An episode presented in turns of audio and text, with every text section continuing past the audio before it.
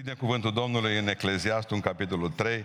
Am o predică pentru așa ceva, să zicem. Ecleziastul, capitolul 3, astăzi, de la versetul 1, da?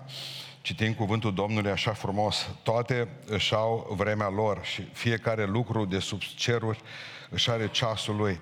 Nașterea își are vremea ei și moartea își are vremea ei. Săditul își are vremea lui și smulgerea celor sădite își are vremea ei. Uciderea își are vremea ei și tămăduirea își are vremea ei. Dărâmarea își are vremea ei și zidirea își are vremea ei. Plânsul își are vremea lui și râsul își are vremea lui. Bocitul își are vremea lui și jucatul își are vremea lui. Aruncarea cu pietre își are vremea ei și strângerea pietrelor își are vremea ei. Îmbrățișarea își are vremea ei și depărtarea de îmbrățișări își are vremea ei. Căutarea își are vremea ei și pierderea își are vremea ei. Păstrarea își are vremea ei și lepădarea își are vremea ei. Ruptul își are vremea lui și cusutul își are vremea lui. Tăcerea își are vremea ei și vorbirea își are vremea ei. Iubitul își are vremea lui și urâtul își are vremea lui. Războiul își are vremea lui și pacea își are vremea ei. Ce folos are cel ce muncește din truda lui? Am văzut la ce îndelenire supune Dumnezeu pe fiii oamenilor. Și versetul 11, superb, orice lucru El îl face frumos la vremea lui. A pus în inima lor chiar și gândul veșnicie, măcar că omul nu mai poate cuprinde de la început până la sfârșit lucrarea pe care a făcut-o Dumnezeu. Amin. Reocupăm locurile. Titlul predicii mele de astăzi, sau a mesajului către voi, că e mult zis predică, este ce am învățat până la 55 de ani. Ce am învățat până la 55 de ani. Când eram la Pântășești, în urmă cu 11 ani, am ținut o predică la 44 de ani. Ce am învățat la 44 de ani? M-am uitat pe schiță zilele acestea, nimic în plus. Deci de la 44 la 55, nu m-am mai uitat din ele. Asta e toată treaba, am mai uitat. Vedeți dumneavoastră, zicea cineva că zice, uite predica de acum 10 ani de zile. Și mi-a arătat predica de aici în biserică. Te-ai schimbat. E normal că mă schimb. Pentru că atunci eram mai tânăr și la tinerețe, știți, dumneavoastră domină intuiția la tinerețe, dar la bătrânețe domină cugetarea. Adică vorba lui Schopenhauer, mi se pare că tinerii sunt poeți, bătrânii filozofi, gata, nu mai sunt poet, devin filozof, despart firul în patru. Înțelegeți? Cert este că trăiesc. Mi-aduc aminte că unul de la spital, un spital de psihiatrie, un spital de nebuni, avea nebunia să creadă că e mort. La care doctorii n-au mai știut ce să facă cu el, să spună, mă, nu ești mort, ești viu. Și s-au gândit și ce-au făcut? Au luat un ac și l-au înțepat bine până curs sânge din el. Uite, zice, că nu ești mort, ești viu. A, nu, zice. Uite-te, eu sunt mort care sângerează. E bine, mai sângerăm puțin astăzi. Uite-te că și morți pot sângera. Și am învățat 3 lucruri importante în viață. 1. Până la 55 de ani, că cine știe ce o să fie la 60 de ani. Am învățat cum să trăiesc, cum să iubesc și cum să plec. Astea sunt cele 3 mari lecții de viață pe care le-am învățat până la 55 de ani. Cum să trăiesc, cum să iubesc și cum să plec. M-am născut în urmă cu 55 de ani, aici în Beiuș. De ce în Beiuș? Pentru că nu vreau să fiu departe de mama. Nu? Mama fiind în Beiuș, nu adică să merg fără ea. Nu m-am grăbit să vin pe lume, pe la 9 luni și am ieșit afară, știam ce o să vină. Stăteam acolo, liniștit, în lichid, înotam. Numai ne dădeam seama că afară e Ceaușescu, afară e criză, mai ales că simțeam că ceva nu e în regulă și în 67 au fost niște scumpiri. Biscuiții care de la 80 de bani au ajuns la 1 leu, gândiți-vă. Asta nu a fost ușor de trecut în 67. Vă aduceți aminte, de exemplu, pentru cei care sunt trecută, erau eugeniile 45 de bani. În 67 s-au făcut 65 de bani. Nu a fost ușor pentru noi să mănânci cu 65 de bani eugenie. Și plus după aceea mi s-a părut că nu-ți mai cinstiți cei care vindeau la magazine. Erau de 6 lei, de 1 leu îți dădeau 6 bomboane, când m-am născut eu dădeau 5. Din alea cu lapte lungi, știți? M-am născut în criză. Trebuia să plătim datoriile, Ceaușescu voia, deja începea să încerce să le plătească și le-a și plătit, cu ce costuri nu mai zicem. Adică n-am trăit chiar așa de ușor. Cert este că în momentul în care am ajuns în lume, afară, țin minte că de uimit ce am fost, de ce am văzut, n-am mai putut vorbi un an aproape. Așa uimit am fost de lume. De ce am văzut că e afară. O, fii atent că avem și cireasă. Și spuneam la podcastul care l-am făcut săptămâna trecută că pe vremea mea cireasele erau mâncarea săracelor. Erau cireasă, toți cireașii, toți mâncau cireașii. Acum e mâncarea bogatului. Oare cum am învățat ca să trăiesc în anii ăștia? Că alături de voi am învățat totul. Și am învățat că trebuie să trăiesc știind că totul trece. Întotdeauna după duminică vine luni, dar și după sâmbătă vine duminica. Am învățat că după o zi cu nori va veni și soarele și întotdeauna mă gândesc ce frumos va fi în ziua de după. În sensul în care totul, absolut totul trece. Și bucuriile noastre trec, și viața noastră trece, și tristările noastre, Biblia zice, întristări de o clipă. Toate se duc. Te gândești cum o să, într-o anumită situație, cum o să poți supraviețui. O să poți. O să zici, de aici nu mai am scăpare, o să ai. Totul trece. Ți se pare că nu mai are sfârșit încercarea. Cuptorul e prea tare, necazurile sunt prea multe. Poți birui că trece și asta. Totul trece. Toate și-au vremea lor, zice Biblia, pantarei, totul curge. Nimic nu-i nou sub soare. După soare și furtună va veni o zi mai bună, soarele va răsări mai luminos. Pentru cei care sunteți acum în gaură, în groapă, în întuneric, în noapte, vreau să vă spun, am învățat 100% de la viață că totul trece.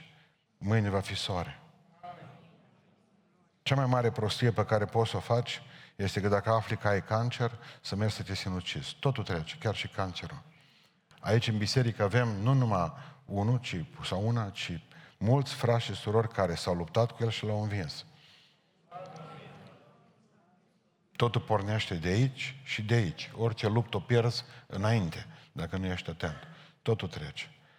Am învățat în anii aceștia ca să trăiesc, că trebuie să îi accept pe oameni așa cum sunt și nu să-i schimb.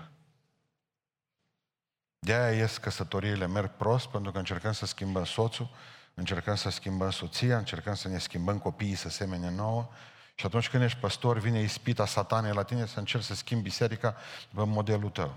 Nu. Am învățat în toți anii aceștia că oamenii trebuie iubiți și să nu încerci să-i schimbi. Lasă-i așa. Ce urât ar fi să fim toți ca și chineze, nu? Adică toți cu același fel de haine, cu același zâmbet. Slavă lui Iisus Hristos că suntem diferiți. Și de fiecare dintre noi Dumnezeu se poate folosi funcție de felul în care suntem noi. Dacă am fi toți la fel, n-am putea să fim de folos nimănui. Dar așa suntem diferiți și frumoși. Și putem să ajutăm pe oameni. Nu încercați să-i schimbați. Acum nu vreau să fiu rău, dar nici nu mai puteți pentru mulți. Ca să te căsătorești încercând să schimbi soții o prostie. Crezând că poți să schimbi, nu-l mai poți schimba. Cum l-ai luat de la maică sa pachet, așa rămâne. Eventual să face mai rău decât poți să-ți imaginezi. Dar nu mai bine. Am mai învățat cum să trăiesc pe pământul acesta, încă o lecție a trăirii pe pământ, că succesul înseamnă muncă. Am crescut în mijlocul unei biserici de penticostali, nu asta, cea în care am crescut, în care totul era har. Dar nu poți avea har decât în măsura cunoașterii pe care o ai. N-ai cunoaștere, n-ai har. Fără repetiție, totul moare. Fără muncă, totul moare. Auzim pe mulți, bă, frate, ce înzestrate de la Domnul ăsta. Vedeți-vă de treabă. În toată lucrarea lui Dumnezeu, 1% e inspirație, 99% e transpirație. Cine se joacă cu procentele astea, omul ăla nu știe ce face. De cele mai multe ori înțelepții pășesc cu grijă acolo unde nebunii dau buzna. Am învățat că totul are de-a face cu învățătura. Totul, absolut tot. Succesul are de-a face cu munca. Adică toată lumea vede pianistul ăla grozav, nimeni nu vede cele 10 ore pe zi. Până când nu mai are burice, chitaristul ăla la degete. Atâta dă pe chitara aceea. Dar nouă ni se pare că e har. Nu-i har. O predică nu-i har. O predică e foarte multă muncă în spate, e foarte mult citit, e ceva ce se întâmplă underground, acolo în spate, că noi nu vedem, exact ca la bucătării. O mâncare se face în 5 ore, se mănâncă în 5 minute. Dar nouă ni se pare că totul e mare meșter bucătarul ăla. E mare muncă, vă spun eu, că nimic nu pică nici la șefie, master șefie, nimic nu pică de sus, dintr-o dată în tigaie. Deci, plus după aceea, a fost o chestie foarte interesantă, că zicea cineva, dar tu spui mereu, spunea un om, că zice, tot schimbi ce predici, păi normal. Pentru că eu mi-am dat seama că trebuie să renunț la certitudini. Certitudini n-au numai clienții de la Ghiță Pirtea, care e bucătar la spitalul de psihiatrie din Șteai. Ei au certitudini, dar de neschimbată e. Și eu când aud pe oameni că au niște certitudini extraordinare, mă întreb dacă e normal la cap. Pentru că eu cred că dușmanul, adică opusul certitudinii, nu este incertitudinea. Și opusul certitudinii este, cum să vă spun, căutarea, cercetarea. În momentul în care am certitudini, că numit lucruri așa, mă întreb, oare sigur? Credeam într-un fel în Apocalipsa, mi-au grăbit drumul acesta. Ce s-a întâmplat acum în lume, mi-a dat seama că ce am predicat nu prea se potrivea cu realitatea. Le-am schimbat.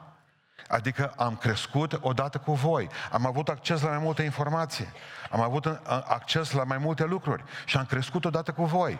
N-am ținut, cum se spune la noi în Bihor, ca orbul de bâtă.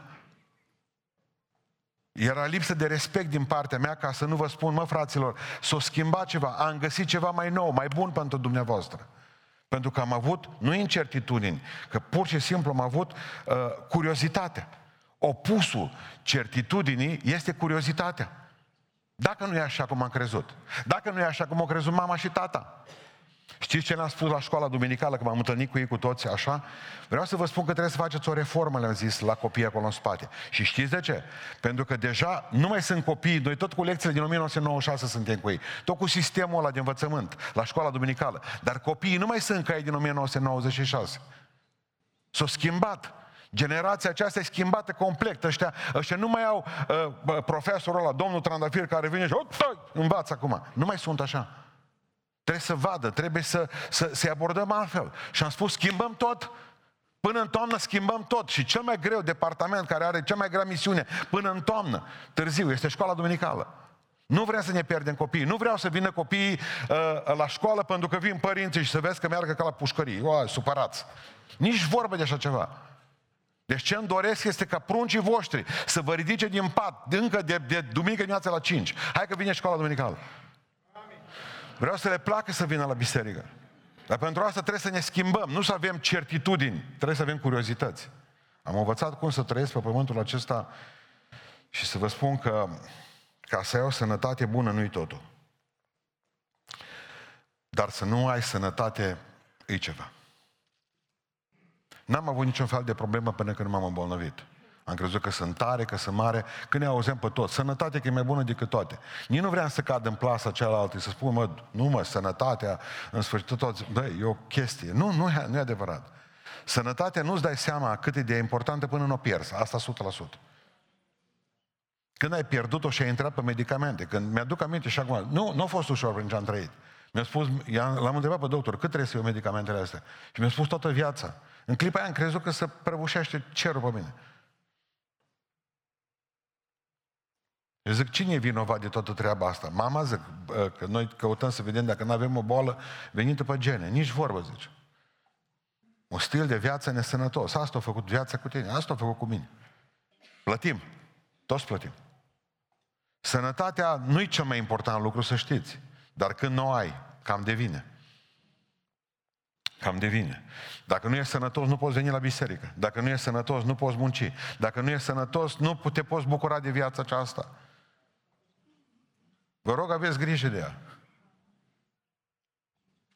Mai ales tinerii de astăzi. Tot le spun, nu uitați că sedentarismul de la calculator astăzi, toată ziua, vă nenorocește. Eu aud tot mai mulți că sunt hipertensivi la 20 de ani. Aveți grijă ce mâncați. Nimeni nu a reușit în viață să fie sănătos cu chipsuri și cu Red Bull. Mâncăm pe fugă, trăim pe fugă, gândim pe fugă. De-aia ne gândim, de fapt, asta este ideea. Iubim pe fugă, de-aia nu e nici dragoste. Vă rog în numele lui Iisus Hristos, aveți grijă de voi. Asta am învățat în viață. Am învățat că să trăiesc, trebuie să recunosc, să-mi recunosc fricile și vulnerabilitățile. Știți ce prostie am făcut? Ca Naaman, stăteam în fața voastră, aveam necazuri. Mă gândeam, nu le spun eu lor lucrurile astea, că după aceea o să vadă, nu se mai vadă generalul din mine. Și mi-am dat seama că voi nu vă mai rugați pentru mine, că știați că sunt puternic, perfect. Dar în momentul în care v-am spus, am necazuri, am probleme. În momentul în care mi-am dat jos mantia și ați văzut că-s plin de bube, v-ați rugat pentru mine și Dumnezeu m-a scăpat. Adică nu veniți în fața pruncilor voștri, în fața bisericii, noi suntem bine. Nu suntem. Aceste figuri de stewardese obosite nu mai pot minți pe nimeni. Am învățat de la viață că atunci când ai o problemă și ești vulnerabil, arată-ți vulnerabilitatea. Spune tuturor, rugați-vă pentru mine că am o problemă. Și așa scapi. Cum vreți să scăpați dacă nu spuneți familiei voastre ce vă pasă? Și familia e asta de aici. Uite, am o problemă. Am un necaz, am o frământare în suflet. Noi stăm, nimeni nu spune nimic. Cum ești? Bine. Dar de unde vii? De la Cluj. Și cu asta am terminat. N-am mai pus întrebarea 3. Ce ai făcut la Cluj? Nici tu n-ai vrut să-mi spui ce ai făcut la Cluj. De obicei aflăm că surorile noastre își fac citostatice la 5-a ședință. Noi, cei din biserică, păstorii. Nu se pune problema rugăciunii.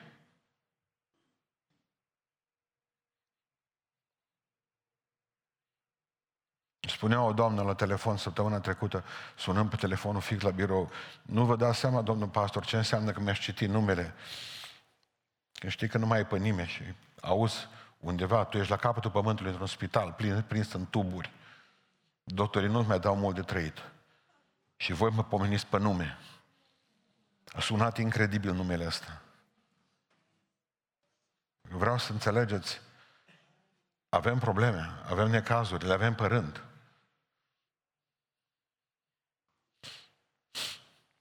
Trebuie să strigați, țipați. Nu te vei vindeca, Namane, câtă vreme ții mantaua pe tine, cu epoleți, cu tot. Eliseu a spus foarte clar, dă jos hainele de pe tine și sări în apă, până nu te faci gol și nu te pui gol pe tine, în fața oamenilor. Ăsta sunt eu. Mi-am recunoscut și fricile și vulnerabilitățile. Asta am învățat în viață. Și am mai învățat ceva. Cum să trăiesc. Știind că banii nu rezolvă cele mai importante problemele vieții. Împăratul Ezechia era bogat. De ce folos? Ce să facă cu banii? Stătea cu fața la perete. Și știți ce a fost frumos? Nu doctorii l-au vindecat. Dumnezeu a trimis un proroc și l-au vindecat cu o turtă de smochine și au pus-o pe el.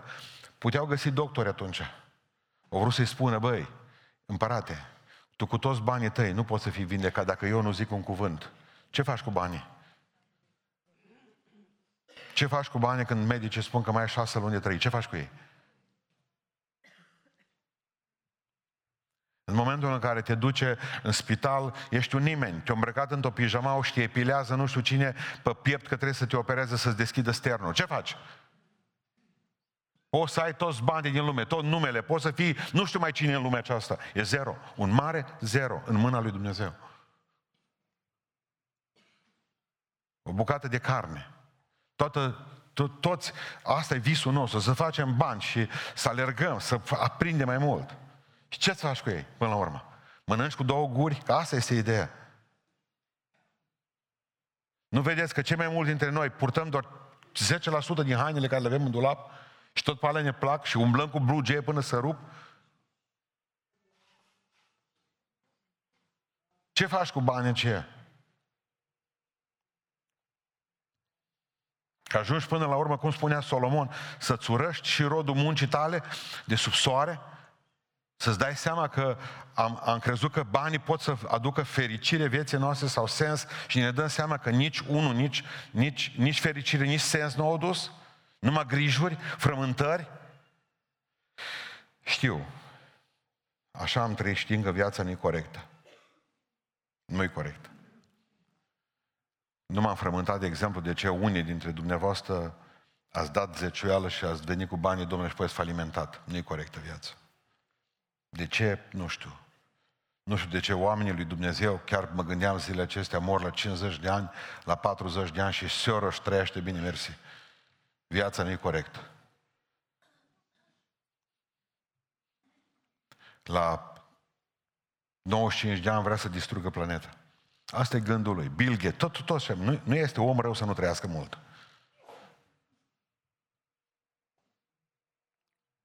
Or hotărâi că pentru 6 babalăci să omoare 6 miliarde de oameni. Viața nu-i corectă. Așa am învățat cum să trăiesc. Am învățat apoi în viața asta cum să iubesc.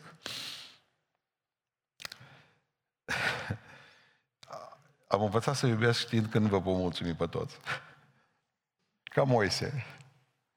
Alegi de la unul la altul, mai ales, de exemplu,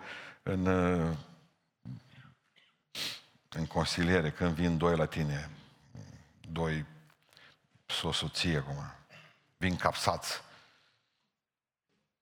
Atunci te gândești cum ai putea să o scalzi ca să le dai la amândoi dreptate, știi?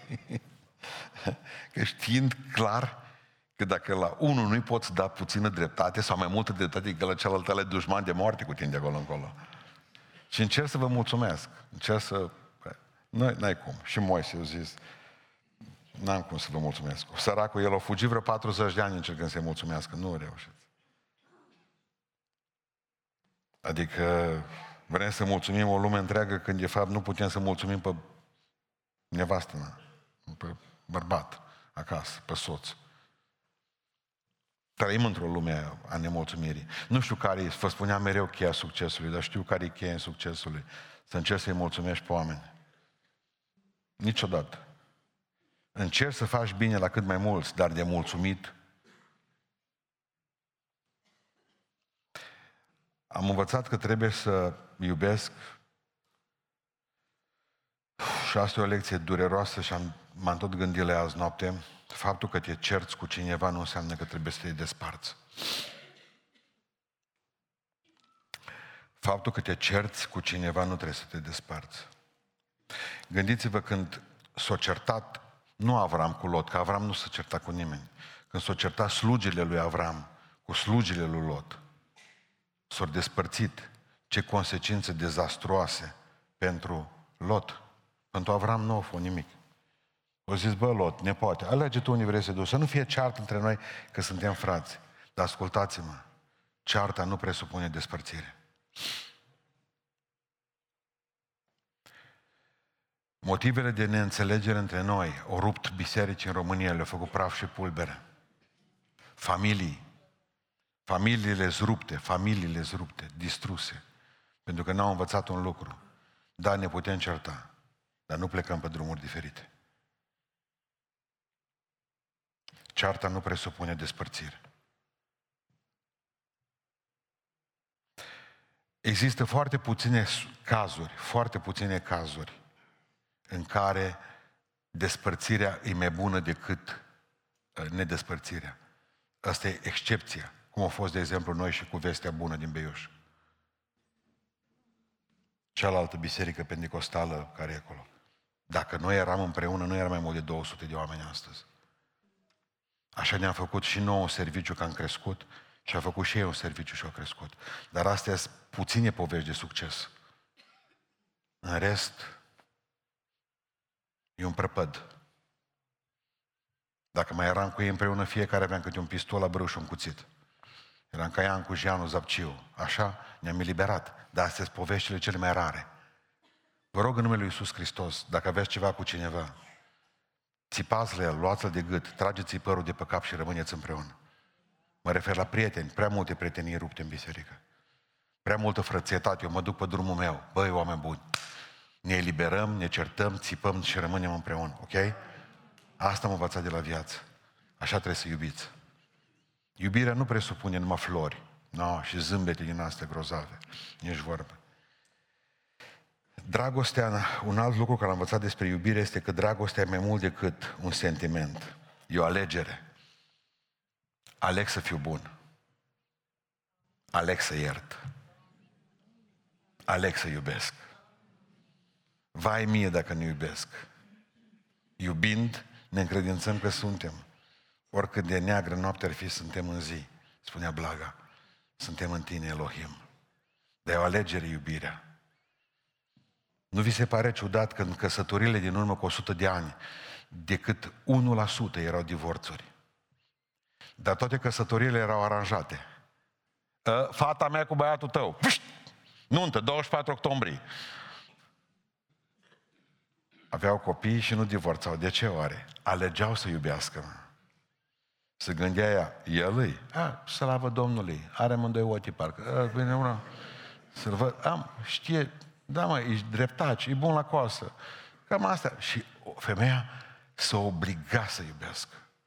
Pentru că dacă nu își pierdea mințile până la urmă. La noi, într-adevăr, am o dragoste puțin confundată cu niște procese chimice în minte, dar după aia, la fel de stingătoare, cum să zic. Cum să sting brichetele în vama veche. Ideea este că m-ai învățat ceva. În dragoste trebuie să stabilești și limitele. Te iubesc, dar nu beau cafeaua cu tine. Să vă explic, există oameni toxici. Suntem frați cu toată lumea și prieteni. Dar sunt oameni care, fără să vrea, îți creează o energie negativă în jurul tău. Aceleași bârfe, aceleași necazuri, aceleași frământări, aceleași povești. Îmbrăcați în negru toată ziua, ei n-au o poveste de succes cu Dumnezeu, ei numai te fac că dacă ai o puțină frică, ți-o acumulează, ți-o face mai mare, ți-o exagerează.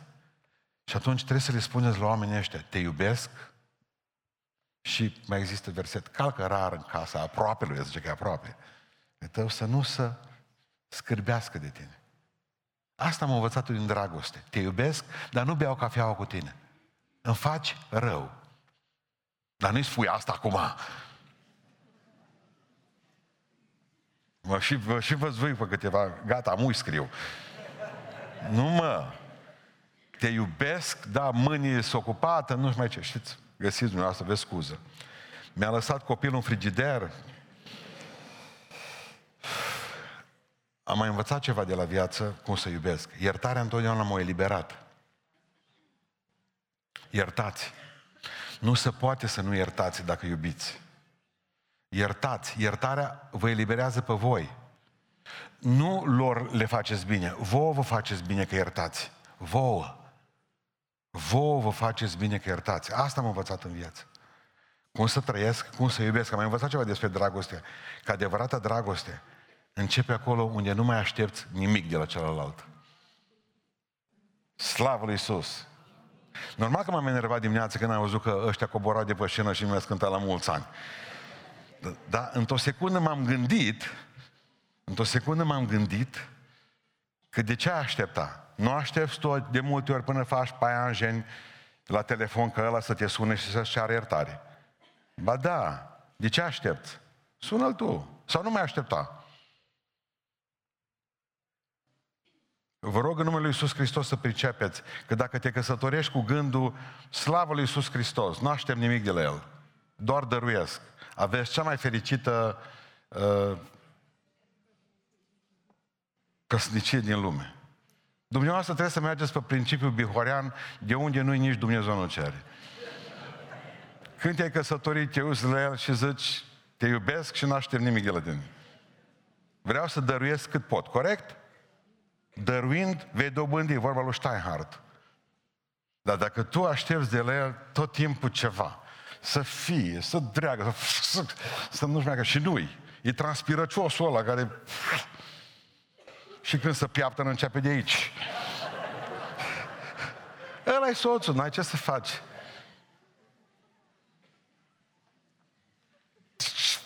Ce pot să spun acum? Veniți la mine și îmi spuneți, dar uite-te la al meu, ce să mă uit la al tău? Trebuia să te uiți tu. Trebuia să fie la tatăl său, dar ce-o fă, la maică sa? S-o îngrășa, frate, și soacră ta cum e? Nu-i de o tonă. Ba da, atunci, unde a fost capul tău? Nu așteptați nimic, dăruiți și veți vedea că vă rămâne mintea întreagă, corect? Adică, viu la biserică, ce să aștept? Predicatorii sunt terminați, că nu zice nimeni amin. Eu nu aștept nimic și atunci sunt mulțumitor lui Dumnezeu pentru fiecare amin și aleluia pe care o aud. De ce? Că nu m-am așteptat la asta. Înțelegeți asta? Pentru fiecare zi. Și în momentul în care primesc un lucru la care nu m-am gândit și nu l-am așteptat, consider că e un lucru fantastic pe care Dumnezeu mi l-a dăruit. Prin voi, prin oameni, prin dușmani, prin nu știu mai cine. Dragostea nu așteaptă să primească înapoi. Dragostea nu are de face cu contabilitatea. Îl iert dacă mă iartă. Îl iubesc dacă mă iubește. Stop! Asta e contabilitate. Satana vorbea până Petru când o zis de câte ori trebuie să iert.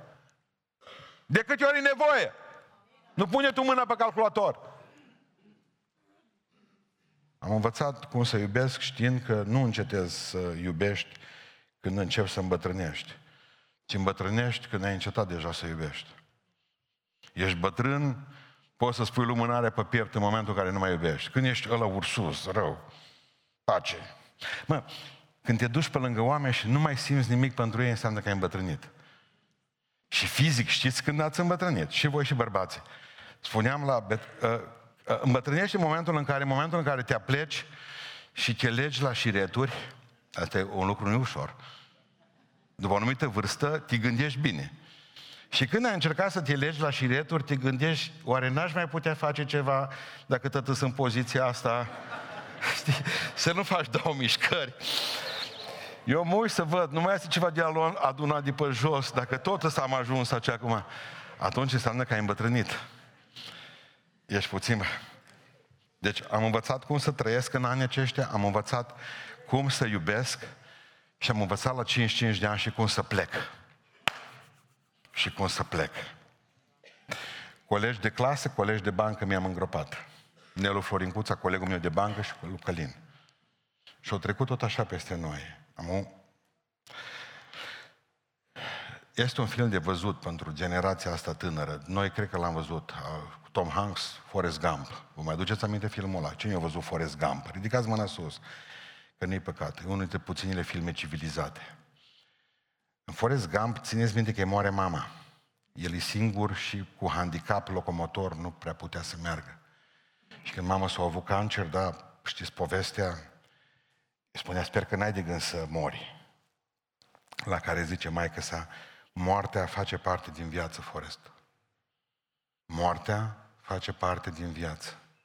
Și vă mai aduceți aminte ceva? Și prietena lui Jenny, mi se pare că o chema, s-a îmbolnăvit-o de cancer. La care zice Forrest la un moment dat către Jenny.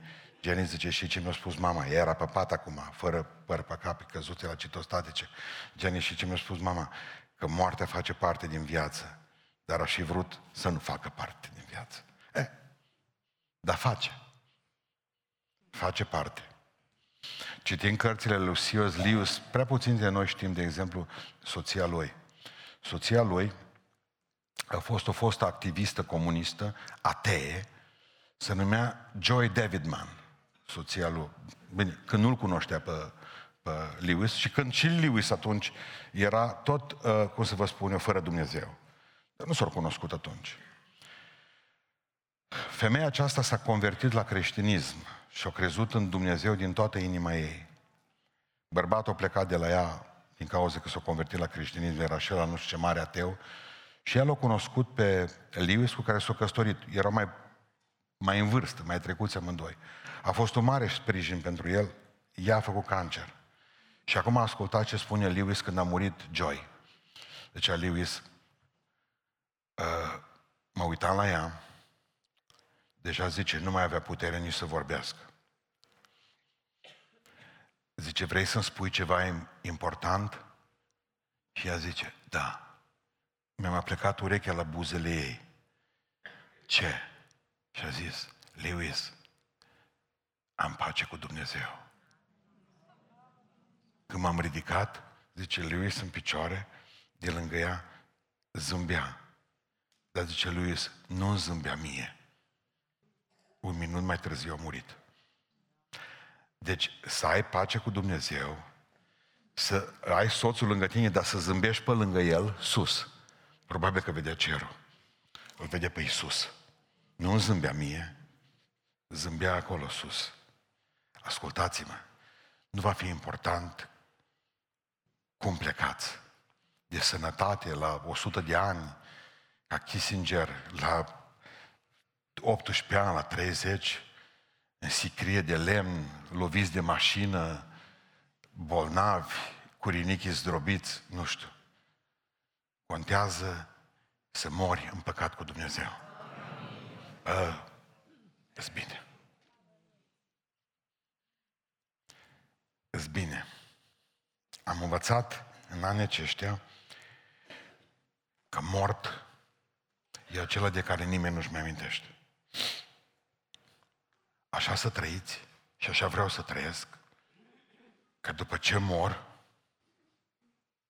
să-și aduc aminte oamenii de mine multă vreme. Așa să trăiți. Că dacă treceți pe un cimitir și nu știu cine a fost ăla, are importanță. M-a întrebat cineva ce vreau să-mi scriu pe cruce. Am textul pregătit. Va fi un monument așa pe care va scrie așa: ce stai și ce zgâiești la mine? N-ai ceva mai bun de făcut. Nu-i simplu. Mi se pare că e un text bun. Mortele acela de care nimeni nu-și mai amintește.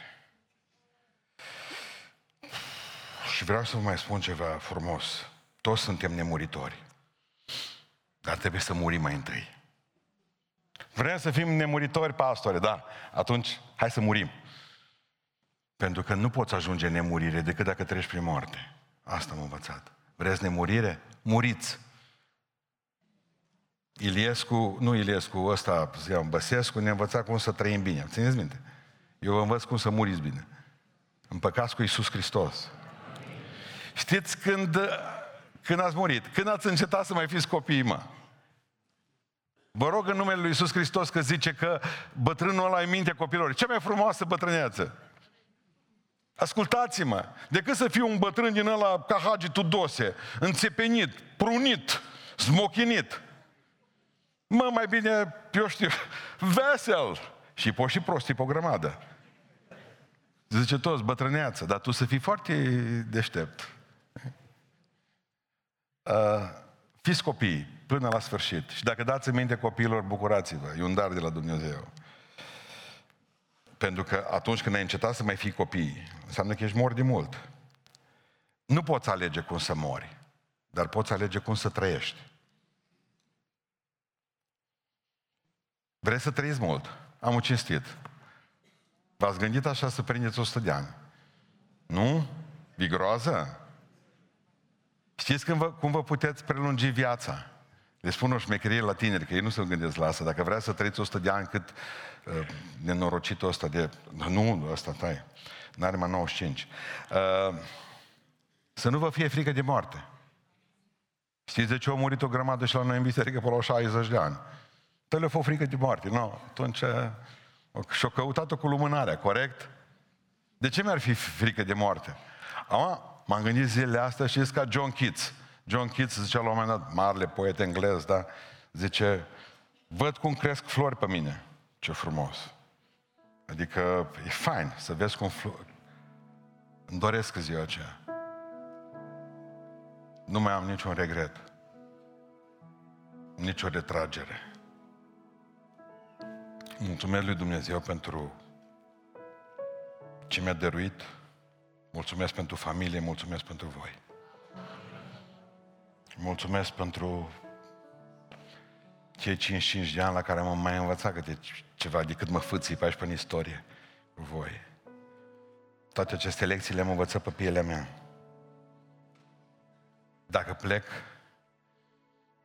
deci dacă cumva plec, să nu credeți că a murit. Să nu credeți că a murit. Pocăiții nu mor, se mută. Pleacă de aici și ajung dincolo.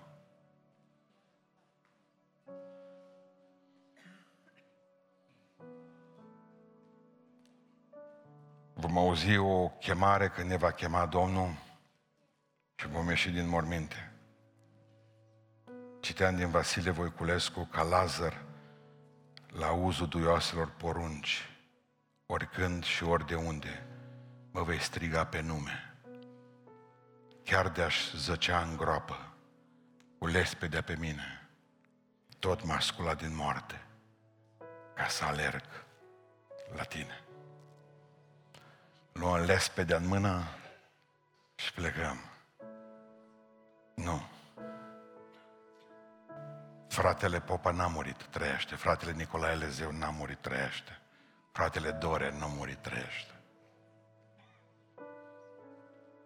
Și într-o zi când Dumnezeu va zice, vor pleca cu lespezi. Pe frații mei la COVID, ăsta Arafat o băga beton pe ei. Zero betonul ăla. 2 metri cub de beton. Zero. Vom ieși afară. Și vom pleca să ne întâlnim cu el. Și vom fi întotdeauna cu el. Vi se pare că vă bate furtuna? Dar să știți că viața e frumoasă. Până la lacrimi. Am învățat în ăștia 55 de ani cum să trăiesc, cum să iubesc și cum să plec. Sunt lecții ușoare, nu-s grele.